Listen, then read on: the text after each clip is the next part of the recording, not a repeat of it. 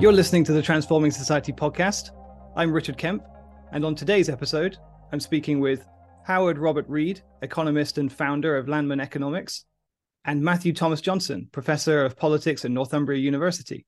Alongside Stuart Lansley, Elliot Aidan Johnson, Graham Stark, and Kate Pickett, Howard and Matthew are authors of a new article in the Journal of Poverty and Social Justice that examines three microversions of universal basic income making the argument that the system is both affordable and feasible. Universal Basic Income, or UBI as it's known, has become more prevalent in the last few years as a possible alternative to our current social safety nets. And we'll talk more about what UBI is and how it works in just a moment. I'm also joined today by Donald Hirsch, Emeritus Professor of Social Policy in the School of Social Sciences and Humanities at Loughborough University, who writes in response to Howard, Matthew, and their co authors that the same poverty reducing results could be achieved by adjusting the social systems we already have in place. So today we're going to hear from two sides of the debate Howard, Matthew, and Donald. Welcome to the Transforming Society podcast. That's great. Universal Basic Income, or UBI, um, it's mostly existed as a fringe idea. Um, Matthew, I was wondering if you could answer uh, this for me, please. Um, what what is UBI, and uh, why why is it picking up steam now? Basic income is a very straightforward and simple policy. Ultimately, it's a means of providing uh, in cash form the resources for individuals to meet their basic needs on a regular basis. Mm-hmm. It's predictable and it's largely unconditional. It goes to citizens, largely adult citizens, um, but there's also a case for paying children as well. Mm. And I think one of the key reasons that it's increased in profile in the UK and elsewhere is precisely because the existing system is just inefficient and inadequate and isn't able to deal with the myriad challenges that we face as a society. I'm a reluctant convert on this, and I'm a convert insofar as I've been persuaded by the evidence that exists about the potential for its impact. I'm also persuaded by the evidence that exists that suggests the current conditional system has built in harms that cannot possibly address our big societal challenges. Hmm. And uh, oh yeah, thanks. Uh, thanks, Matthew. Um, Howard, uh, I want to, to ask you as well. Um, for for this latest article that you've done for the journal, um, you examined three UBI, uh, three three three different UBI schemes, and you found that even the most modest would reduce child poverty to its lowest level since 1961. Can you tell us a bit more about what you examined and what you found out? Sure. Um, we looked at three different schemes. Um, they were designed uh, in terms of different different generosities of adult and child payments in the scheme. So, so these kind of universal payments to all adults and children in the schemes. Um, for working age adults, the the the, the, the least generous scheme uh, payments were set at around sixty pounds, sixty three pounds a week, which is just below, a little below the kind of JSA or adult universal credit um, uh, entitlements uh, at that time. Um, the most generous scheme was set uh, so that um, people in receipt of the basic income would be would, would meet the um, the minimum income standard, which is a kind of measure. Um, uh, uh, researchers at Loughborough University uh, each year calculate uh, the amount of money which uh, families of different sizes and different compositions mm. uh, need to be able to uh, reach an adequate standard of living and play a full role in society. And those those and, and that, that, that's funded by Joseph Rowntree Foundation, and those those payments are kind of uh, uh, published. The the, the the the level of those payments is published every year. So we use the most up to date information at the time we were doing it, which was I think 2021 mm-hmm. and set the payments in that most generous scheme to meet the minimum income standard. Um, and then the second scheme is kind of midway between the, the the, the the less generous and the more generous scheme. So it's a kind of sliding scale ranging from uh, not so generous to kind of minimum income standard level. Um, and for pensioners, we set payments so they'd be uh, just above the current maximum entitlement to the, the new state pension, the kind of flat rate pension, which is just over £200 a week at the moment, which people are entitled to if they've got a full record of contributions, uh, which mm-hmm. a lot of people don't have when they reach 66. So a lot of pensioners will actually benefit from this, even though it's just it's, it's only a little above uh, current entitlements. So we we put those uh, we we as well as making those payments, we um, we introduced increases to income tax and national insurance contributions to kind of make the schemes um, fiscally neutral, i.e., they didn't affect the government deficit um, mm. when it, it, if they were introduced. We modelled them using the the Landman Economics Tax Transfer Model, which is kind of micro simulation model uh, of the UK using data from a survey called the Family Resources Survey, which mm-hmm. is designed to be nationally representative and has income on uh, on uh, in, in information on incomes for all uh, for for different types of families in the UK. Around fifteen to twenty thousand families a year are surveyed, and the results were that um, yeah, as you say, even the the least generous scheme cuts levels of child poverty uh, to to the lowest level since I think it's 1977. This scheme is very; these schemes are very redistributive, even the least generous one, and kind mm. of get poverty down to those levels. There's also really big distributional gains um, on average for people in the the lowest decile, the lowest 10% of household incomes, and the decile above that, the kind of second decile. Um, so very redistributive, mm-hmm. um, mm-hmm. fiscally neutral if you if you adjust income tax rates and national insurance to pay for it, um, and and cuts poverty uh, by a lot. Basically, mm. so so so, mm. so so that was that that in broadly speaking is is, is our findings. Mm. Yeah, yeah, no, it's uh, it was quite um quite eye opening to to yeah to read read the findings that um that you that you found and then could extrapolate. Uh, with um uh like um to to go back as well to to like kind of why UBI is becoming so prevalent. I suppose like why like how how have we got to a situation in society right now where where UBI is being discussed more as a as a we as kind of like a as an idea that really should be um taken more seriously like why why are we here well i think one of the reasons we're here is because of various decisions made about reform of the current social security and welfare system and also the generosity of welfare benefits mm. um, relative to average earnings benefits have been kind of falling really since the early 80s most of the time and uh, there were various benefit freezes during the post 2010 period mm. um, and also an increased use of conditionality sanctions whereby people can lose their benefit entitlement for you know several months at a time in some cases, uh, making it more difficult to qualify for benefits. Um, the process of assessment for benefits becoming more onerous in many ways. Um, all this kind of contributes to a social security system which has currently got more holes in it than a Swiss cheese, you know. and a lot of people are simply falling through the cracks, mm. relying on food banks, other charity help, um, having to you know stay with relatives and things like that. I mean, mm.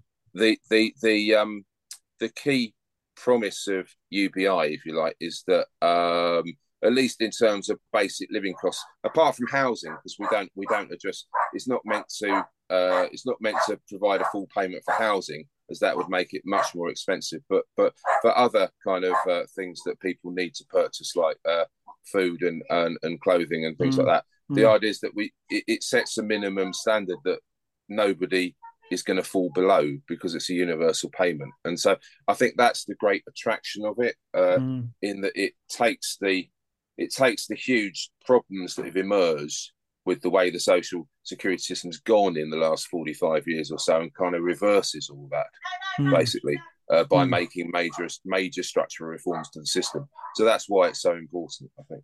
Right. Yeah, thanks, Howard. Uh, Matthew.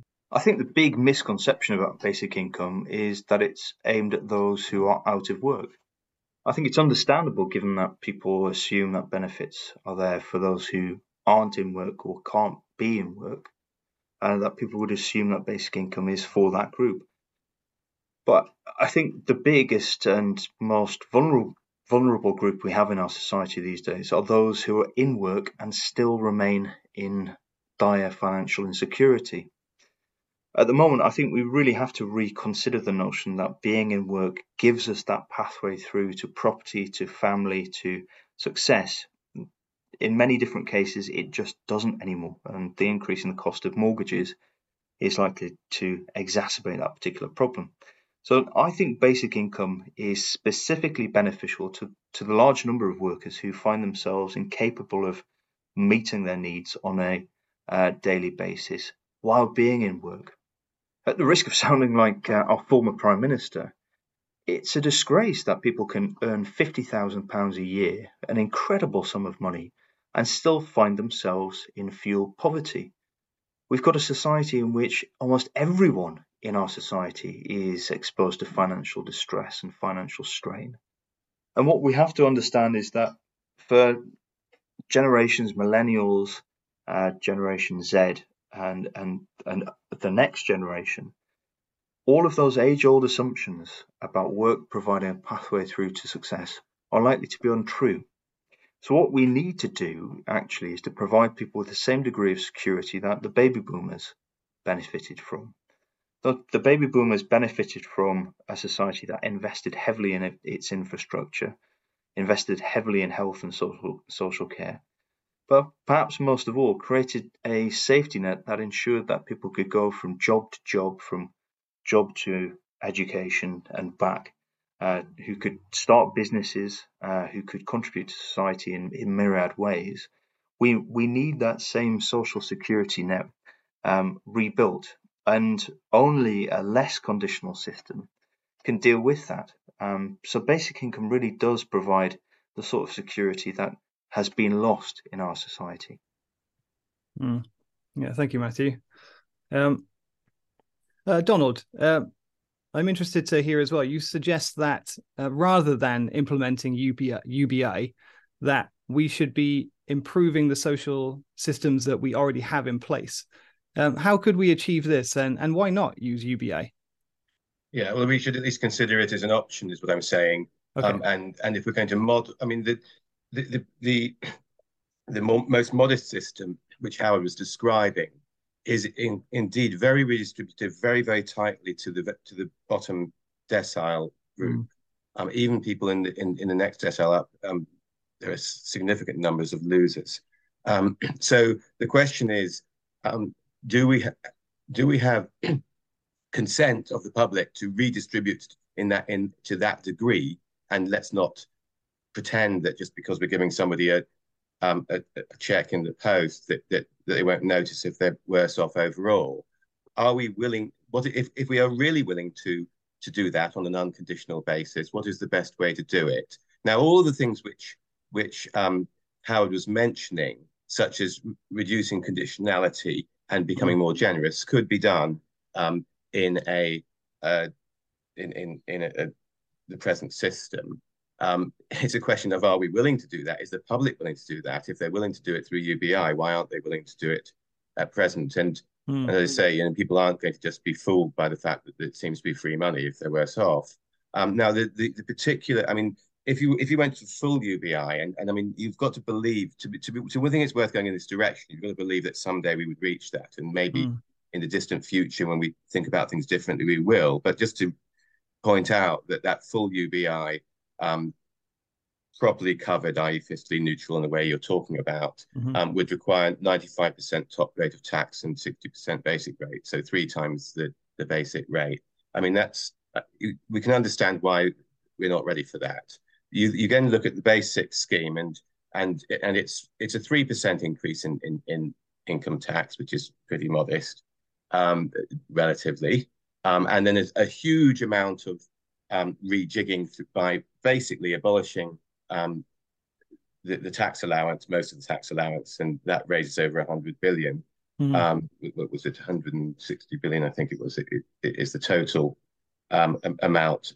Um, is that right? Yes, some, some 160 billion is the total increase in taxation, and and it's kind of effect, effectively, you know, saying that rather than getting a tax allowance, you get this this this, this basic income, and that will create winners and losers. What it will also do in the way it's a very complex system that, that they're designing. It's not the simple UBI because it, it, it mm. retains um, universal credit. I mean, it's very generous to people on universal credit, and that's why, especially people who aren't working, um, and that and, and that's why it has such fantastic results in terms of poverty. The mm. question is, wouldn't it be simpler? For example, wouldn't it be at least worth modelling what would happen if you had a three percent increase in income tax um, across the board and put all that into increasing the universal credit rate. I don't think there's anything. I mean, there's nothing, um, you know, impossible about doing things from that end. The real question is, do people, are people sort of put off by the present system um, for some reason because it's because of its sharp, um, it, it, it, particularly because of it, its sharp withdrawal of, of income, its sharp means tested characteristic. Well, actually, as it happens, there's a 71% combined um, withdrawal rate in in the in Howard Matthews basic system. So you're kind of not getting rid of that. You know, it, I suppose what I'm saying overall is that for the full thing, it just looks, I'm afraid, very pie in the sky. Mm. And for hmm. the partial thing, you you're doing lots of things which look quite similar to keeping the present system in in many ways, but you're also creating some losers um, of of the people in the second decile. Um, nearly 20%, one in five are losing at least 5% of their income. And, and, you know, that could be, you know, that, that's, that's, that's troubling. I mean, but it's not, it's not really about that. It's about, it's about, are you achieving what you want? Um, or could you do something in a much, I would say, simpler way if you think mm. that the public is ready for less conditionality for and for greater generosity and for a bit more income tax. Mm. Uh, Matthew, yeah. I think there are various different responses to Dan- Donald's perfectly understandable concerns about uh, UBI and the research that's been conducted. And I think that the first one is really to understand why the current system is viewed as being sensible. So the, the basic intuition that people have about social social security systems is that resources ought to go to the worst off. So that sounds like our current system. But when you ask people what resources should go to the worst off and under what conditions, they present an account of conditionality that's so extreme and uh, an account of, of payment that's so inadequate that the system itself becomes unsustainable. And that's one of the reasons why austerity measures have been um, so easy to implement and to advance.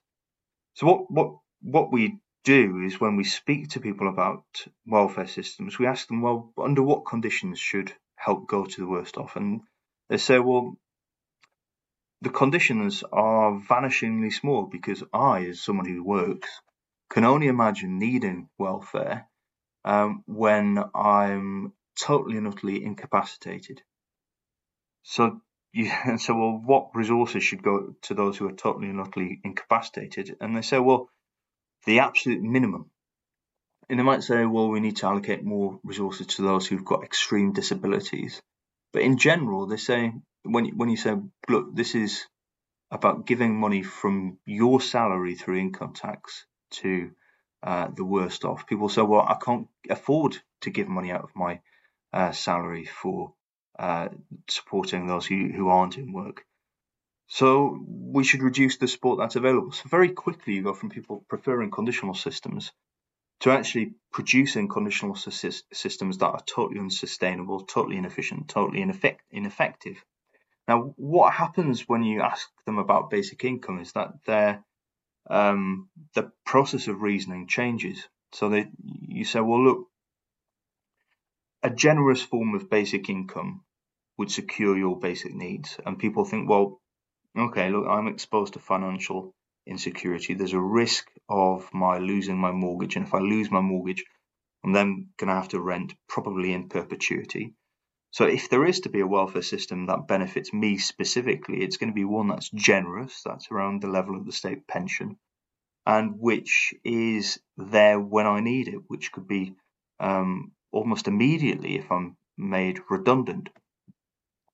So what, what happens with basic income is that even though it's not the first intuition that people have about how we should support people in a welfare system, it very quickly becomes an in-group issue. It, it addresses the what, what people feel as a, a fairness deficit in terms of resources going to those who are out of work um, to an in-group issue for those who are in work. So they very quickly see that basic income at a generous level, something like Scheme 2 and above, provides them with degrees of support that they themselves need.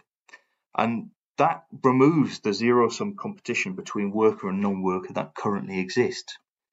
So, in effect, what we find is that actually, although people might express an intuition in support of something like the conditional system that we currently have, when you dig into the reasons for that intuition and present them with alternatives, very quickly the current system becomes politically toxic. And actually, a generous basic income system becomes much more politically feasible.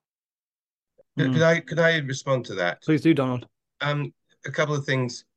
First of all, uh, on on the sort of worker versus non-worker. I mean, we first had tax credits, we then had universal credit.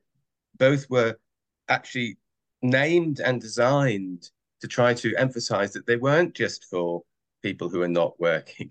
Um, the reason that we called them tax credits was because because we rather misguidedly wanted to make them part of the tax system, um, which was thought to be something which isn't just about people being out of work. Universal credit, the, the, clue is in the first the first word, universal, and and people, I think, to a large degree, but not to a great enough degree, understand that this isn't just for people who don't work. Um, so, the, the, I mean, I, I understand what you're saying. That it's very difficult to um, get people to take constructive views about uh, about conditionality or non-conditionality. Um, but the real question is whether that problem is solved um, through um, a, um, a, a, UBI which involves people paying a lot more tax. And mm. and I mean, talk about I mean, in in the Johnson Johnson and Nettle paper which you cite, um, you talk about how if you talk to people a lot about UBI, they start to warm to it, but not but but not in relation to talking about its cost. And the real question is, yes, of course, people think it's lo lovely to give money to people um, if they if, if one of them is me. Uh, but you have I, I, haven't seen the evidence which shows that people are willing to take a take a, a net hit, um, including people near the bottom of the income distribution and and but to a much greater extent people closer to the top that they're willing to do that. I don't think that these these opinion surveys have, have really demonstrated that at all. Mm. Uh, Matthew, do you? Yeah, I'd like to hear your response there. All of the evidence that we've seen suggests that social security is a priority for people. People need that uh, support to reduce and mitigate risk.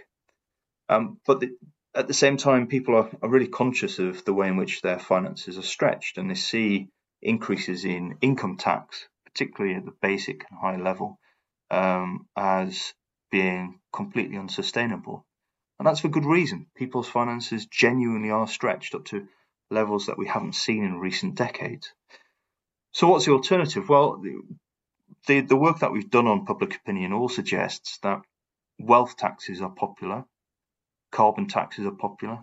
Taxes on corporations are, are popular. Taxes on passive wealth in general seem to be a means of funding redistributive, transformative programs.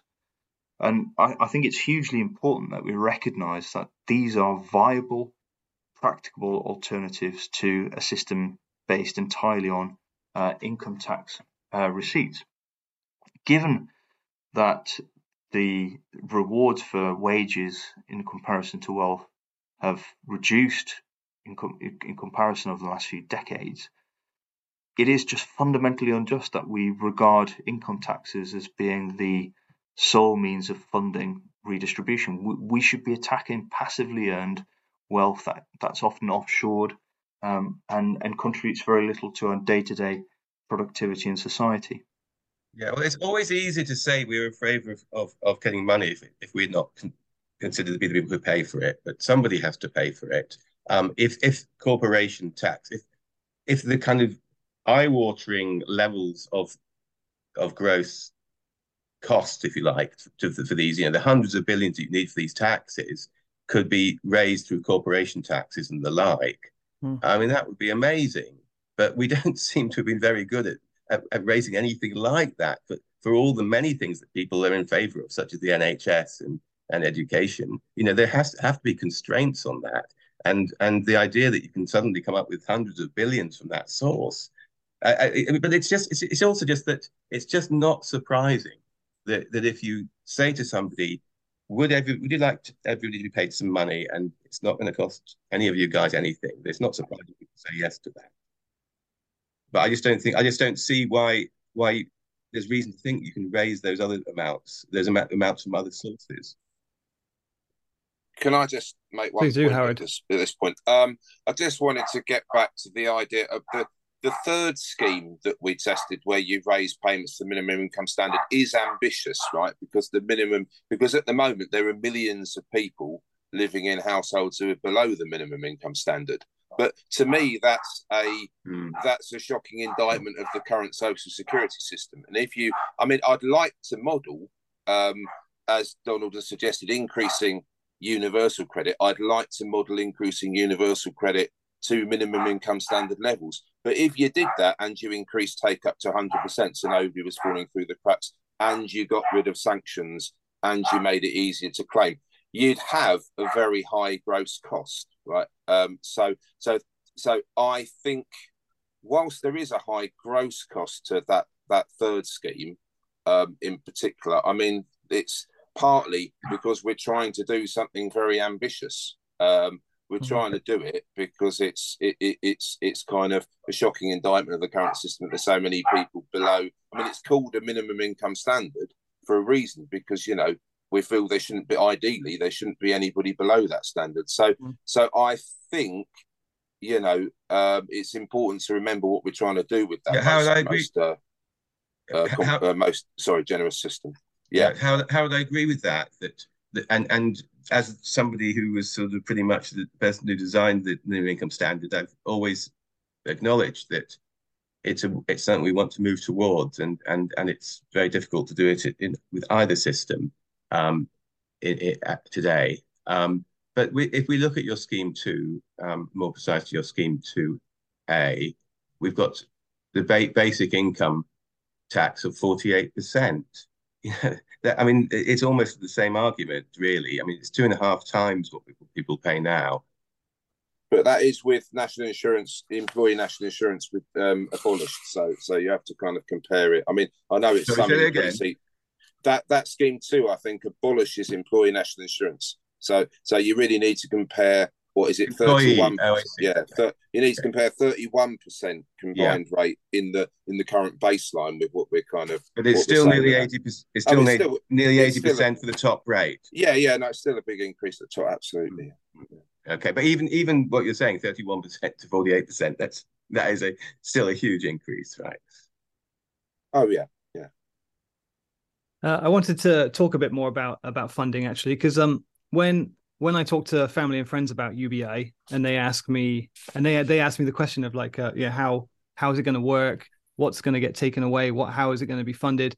I find it very difficult to explain that. Um, uh, one family member was just asking yesterday oh so so we're going to give we're going to give everybody money uh, regularly um, but there's like you know there's tens of millions of us. I, I I can't remember the specific number of the population anymore but it's something like 65 million isn't it? Something along those lines.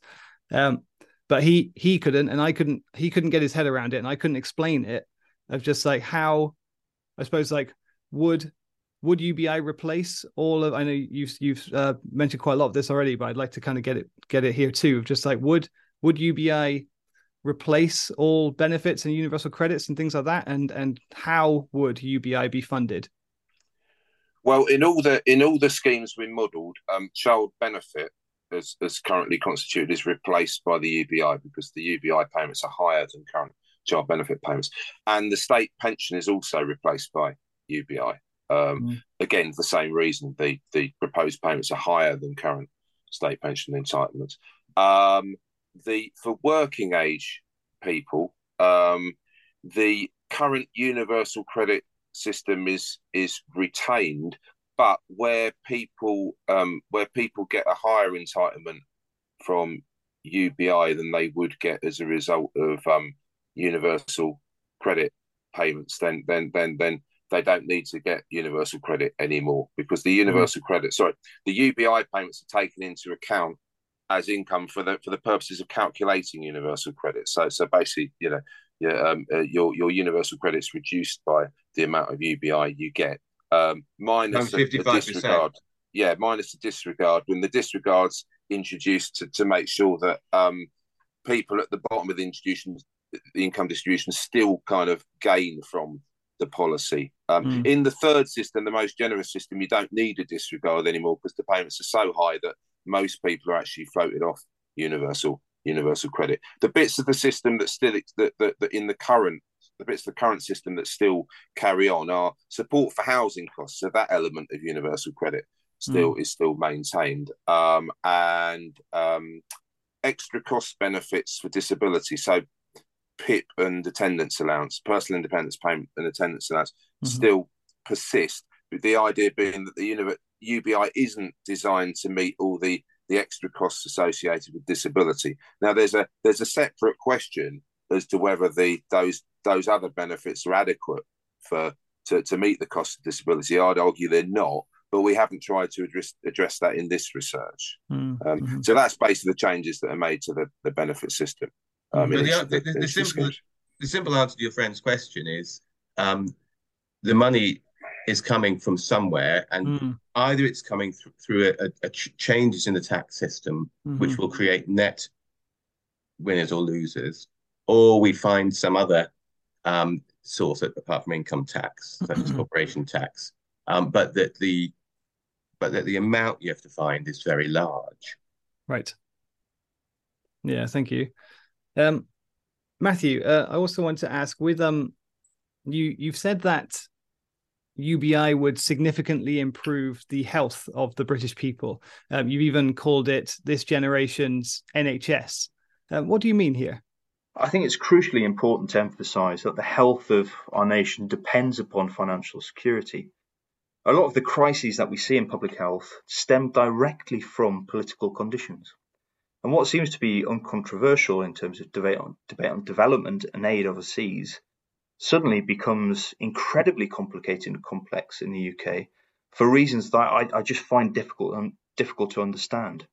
We we seem to accept in terms of debates on development and aid that the better off a society is, the healthier it is. And if that's true of societies overseas, of low and middle income countries in particular, then it surely has to be true of Western industrial, industrialized societies and domestic policy.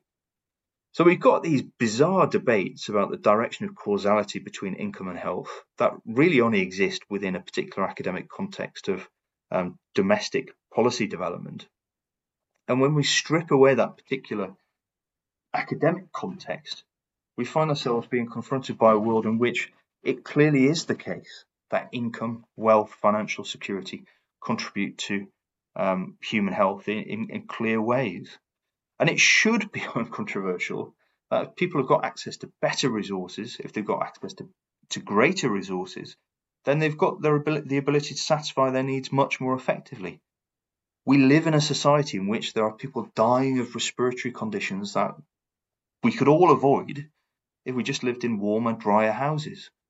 You've got adults, grown men, riddled with lice, You've got people who are facing totally avoidable diseases, historical diseases that they wouldn't have if they just had a bit more income.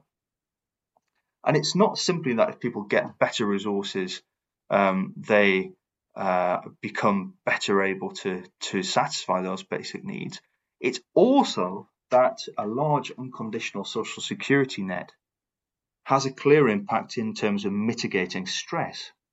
Um, what we find in deeply unequal societies is that people are exposed to conditions that do induce stress. Harmful, unequal working conditions, harmful, unequal uh, domestic situations all induce stress. And there are clear biopsychosocial pathways through from that stress to impacts on health. And the point is with this that if you give people a predictable, secure, generous basic income, they've got the ability to leave. And that ability to leave naturally reduces some of the stress to which they're exposed. And if things don't improve, it gives the people to it gives people an opportunity to leave. And that's something I think we all ought to have. It's of interest to all of us that we've got the ability to leave harmful, exploitative, dangerous situations having that ability to leave also affect people's working conditions, their relationships, um, in ways that perhaps we haven't fully appreciated. just knowing that somebody can leave can change the way that a manager deals with them. Knowing that a partner can leave if they if they've got financial independence can change the way in which a partner um, deals with the, deals with them. So I think that's crucially important. But I think the, the final point on this is that having the shadow of the future cast over people creates an incentive for health promoting behavior.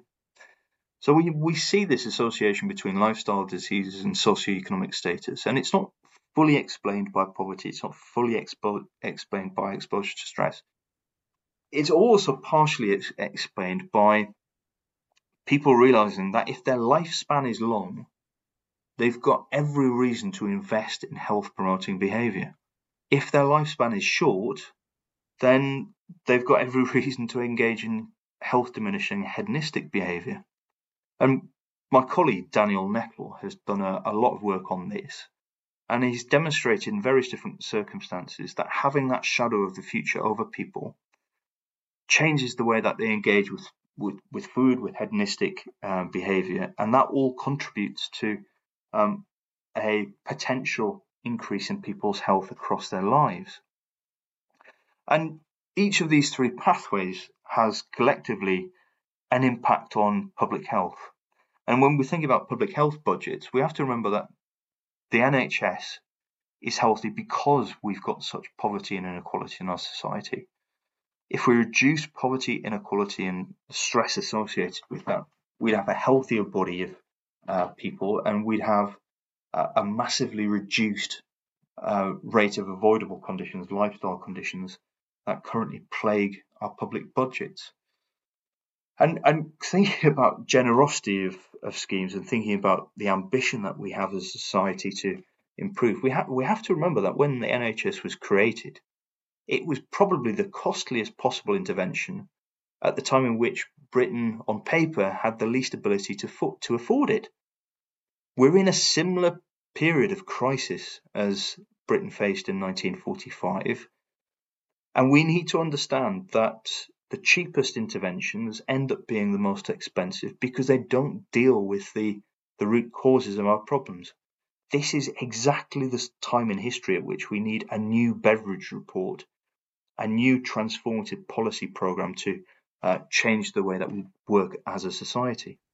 Mm. Yeah, thank you, Matthew. Yeah, please, Donald. Yeah, I, I think that I would very much agree with what you just said about health and particularly about security. And the, the present system is very much epitomized by, characterized by um, the lack of security. And that can be to do with the kinds of jobs that people can get, uh, the lack of a sort of stable, um, guaranteed income, um, and also the ways in which the policies themselves keep on changing. And, and that we know from our research puts people under stress in itself because they don't really think, know whether the conditions which apply today are going to apply tomorrow. And I think that the um, the universal basic income debate and then its its understandable popularity, um, the, core idea is is very attractive, has actually sort of I think contributed to a wider uh, debate uh, yeah, debate and set of initiatives around um, a, a guaranteed basic a minimum income guarantee of some sort. Um, and in Scotland, um, the the government is actively in facilitating um, that kind of debate and considering how you could sort of create something. But having started off wondering whether whether this could look like UBI, they've sort of moved much more towards um, using something more similar to the present structures, i.e., um, we can say means tested benefits, we can say means tested pay, payments which get withdrawn as you uh, as you earn more, mm. um, which is what, what taxes do anyway.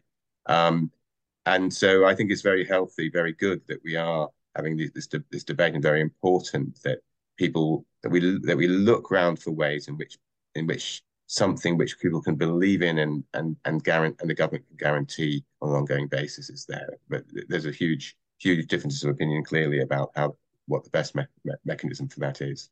Mm. Mm. Yeah, thank you. Um, so you're all um, from from reading the this initial article and also the responses back and forth, um, I gather that you're all, and, and actually you, you've mentioned it a few times during today's um, discussion that um, you all believe that minimum incomes need to increase. Um, what is the reality at the moment, and what's the potential result if things don't change? Terrible. I mean, I mean, uh, uh, according to the minimum income standard, um, if you if you don't have children in your working age, you get something below a third of what you need. Mm. Um, and even if you have a family, when you used to get two thirds, um, if you weren't working at all, um, it's now down to just over a half. And things have, as Howard said, been getting a lot worse. And and and it's, it, I mean, all the sort of social damage that you might, might that we're seeing now is is getting entrenched. Yeah, uh, Matthew Howard. Anything else you want to add to that? I'd agree completely with what Donald said there. And the other thing is that the uh, things were bad even before the current sort of spike in inflation and cost of living crisis. In many and, and in many ways, they're getting worse because some of the biggest inflation we've seen has been in terms of essential food items, energy, things like that. You know, essentials. Um, mm. Also, um, real real earnings, uh, um, particularly last year, growth in average earnings was significantly below CPI inflation. So that means that the the group that Matthew talked about, you know, low income people in work, are for, uh, that there are more and more of them going to be falling behind the minimum income standard because they can't um, they can't keep pace with that standard given the current current earnings re- reduct real earnings losses um, and the uh, you know the, the, the current benefit system isn't getting even any more generous. It's it's just keeping pace with C, CPI for working mm. age people. For pensioners, mm. it's slightly different, but um, yeah, so huge problems and growing problems. Absolutely. Yeah, and I think yeah. people are seeing. I think people are. I think I agree in broad terms that attitudes may well be changing in a positive direction, and it, it is, of course, how you frame how you frame the, the debate and how mm. you frame what your improvements are. Um, but you know, for example, when, when the universal credit temporary um, increase by twenty pounds a week was cut, I think there was very broad, both political and public, um, opposition to that. So I wouldn't be I wouldn't be gloomy that that we can never, um, under whatever system we we choose, I wouldn't be gloomy that we can't persuade the public um, that you need greater security. Um, but it's a question of, of, of what telling them the whole story in terms of what it's going to do to their pockets, having something which is sustainable um, fiscally. Um, and, you know, we, we obviously don't agree about what that is, but, but I think we all agree that you need something like that. Mm. Yeah, thank you, Donald. Um, Howard, Matthew, uh, Donald, thanks so much for talking to me, talking to me and uh, uh, helping me understand UBI uh, so much more today. Um, uh, I'll let everybody know where they can find your article and, and responses uh, soon. But I'm um, just wondering um, uh, uh, where where we where we can find you online. Well, um, Matthew and I are both at. Um, uh, um, we both have uh, academic positions at University of Northumbria. So so Great. so so we're on we're online there. I, mm-hmm. I, am also um, my, my my other job is um run my own economics consultancy, Landman Economics. So I've also got a a website there that's that's that's currently in the process of being updated. So so so got a good kind of online presence. Mm, great. And uh, yes, I have a page on Still and Loughborough University website, um, but and, and I tweet, so mm, mm-hmm. uh, you can you can put my Twitter in, um, name in there. Lovely, yeah, thank I you. Tweet as, I, I tweet as well. So uh, yeah, yeah, Howard R. Reed. So uh, yeah, I'm, I'm there. Grand. Just finally, I, I suppose it's worth mentioning that our NIHR Public Health and UBI report will be out on July the 13th, and mm. that hopefully will set out some really important findings in terms of the impact of basic income schemes that have been modelled in, in this article on public health in general and returns on investment. So hopefully that will take things forward. Oh, great. Thank you. I'm sure that'll be a great read. I'll look that up as well. Thank you. Um, Howard Robert Reed and Matthew Thomas Johnson's article with their co authors, Universal Basic Income is Affordable and Feasible Evidence from UK Economic Microsimulation Modelling, appears in volume 31, number 1 of the Journal of Poverty and Social Justice, published by Policy Press. You can find out more about the articles and the subsequent responses between them and Donald Hirsch by visiting bristol university press digital.com and also transformingsociety.co.uk.